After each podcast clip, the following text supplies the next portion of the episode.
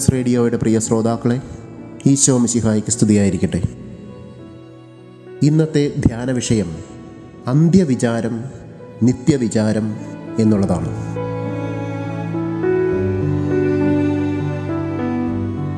ഒരിക്കൽ ഒരു രാജാവ് ഇപ്രകാരം ഒരു സമ്മാനം പ്രഖ്യാപിച്ചു. ഹൃദയതലത്തിൽ ചലനം സൃഷ്ടിക്കുന്ന ഒരു ചിന്താശകലം നൽകുന്ന വ്യക്തിക്ക് ആയിരം പവൻ നൽകുന്നതായിരിക്കും. ഇത് കേട്ടറിഞ്ഞ് ഒട്ടനവധി ആളുകൾ രാജകൊട്ടാരത്തിന് സമീപമെത്തി. അക്കൂട്ടത്തിൽ ഒരു പടുവൃദ്ധനും ഉണ്ടായിരുന്നു. വലിഞ്ഞിഴഞ്ഞു കയറി വരുന്ന പടുവൃദ്ധനെ കണ്ട് പലരും പരിഹസിച്ചു. രാജാവും അദ്ദേഹത്തെ ശ്രദ്ധിച്ചു.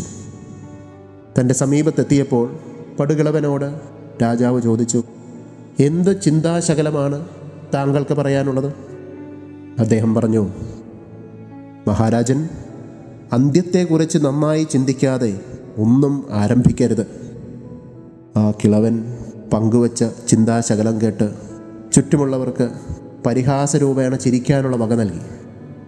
മറ്റുള്ളവർ ചിരിച്ചെങ്കിലും ആ മഹാരാജാവ് ആ ചിന്താശകലത്തെ കാര്യമായി തന്നെ എടുത്തു. അന്ത്യത്തെക്കുറിച്ച് നന്നായി ചിന്തിക്കാതെ ഒന്നും ആരംഭിക്കരുത്. മുറിയിൽ മടങ്ങിയെത്തിയ മഹാരാജാവ് തന്റെ മുറികളിലെ പല ഭാഗങ്ങളിലായി ഇക്കാര്യം കുറിച്ചിട്ടു. നാളുകൾ കടന്നുപോയി. രാജാവിന്റെ ശത്രുക്കൾ രാജാവിനെ വകവരുത്താൻ തീരുമാനിച്ചു. അതിനായി അവർ കൊട്ടാര വൈദ്യനെ സ്വാധീനിച്ചു. രാത്രിയിൽ ഉറങ്ങിക്കിടന്ന രാജാവിനെ വകവരുത്താൻ മുറിയിലെ അരണ്ട വെളിച്ചത്തിൽ രാജാവ് കിടക്കുന്ന ആ മുറിക്ക് സമീപമെത്തി. രാജാവിനെ കൊല്ലാനുള്ള കഠാര ഉയർത്തുന്നതിനിടയിൽ അരണ്ട വെളിച്ചത്തിൽ മുറിയുടെ ഏതോ കോണിൽ കുറിച്ചു വെച്ചത് കൊട്ടാര വൈദ്യന്റെ ശ്രദ്ധയിൽപ്പെട്ടു. അന്ത്യത്തെക്കുറിച്ച് നന്നായി ചിന്തിക്കാതെ ഒന്നും ആരംഭിക്കരുത്.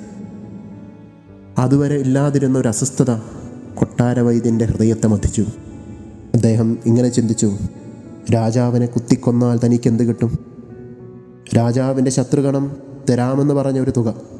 ഒരുപക്ഷേ കൊലപാതകം കഴിഞ്ഞാൽ ആ തുക അവർ തന്നില്ലെന്ന് വരും. എന്നാൽ ഈ കൊലപാതകത്തിന്റെ അന്ത്യഫലം എന്തായിരിക്കും?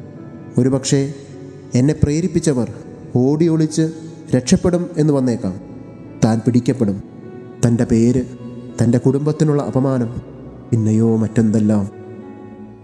ആ കൊട്ടാര വൈദ്യൻ തന്റെ ഉദ്യമത്തിൽ നിന്ന് പിൻവാങ്ങി. ദിവസങ്ങൾ പിന്നിട്ടപ്പോൾ കൊട്ടാര വൈദ്യൻ തന്നെ രാജാവിനെ സമീപിച്ച് തന്റെ കുറ്റമേറ്റ് പറഞ്ഞു. രാജാവിന് ബോധ്യം വന്നു. തന്റെ ജീവനെ രക്ഷിച്ചതും വലിയൊരു വിപ്ലവം ഒഴിവാക്കിയതും ആ ചിന്താശകലമായിരുന്നു. അന്ത്യത്തെക്കുറിച്ച് നന്നായി ചിന്തിക്കാതെ ഒന്നും ആരംഭിക്കരുത്. പാരീസ് സർവകലാശാലയിൽ തന്റെ പഠനത്തിൽ തന്നെ സഹായിച്ചിരുന്ന ഫ്രാൻസിസ് സേവിയറോട് എല്ലാ ദിവസവും എന്നോണം ഇഗ്നേഷ്യസ് ലോയോള ചോദിച്ചിരുന്നൊരു ചോദ്യമുണ്ട്. നീ ലോകം മുഴുവൻ നേടിയാലും നിന്റെ ആത്മാവ് നഷ്ടമായാൽ നിനക്കെന്ത് ഫലം? നമ്മുടെ ഓരോ പ്രവർത്തികളിലും ഈ ഒരു ചിന്ത നമ്മെ ഭരിക്കട്ടെ. അന്ത്യവിചാരം നിത്യവിചാരമായിരിക്കട്ടെ.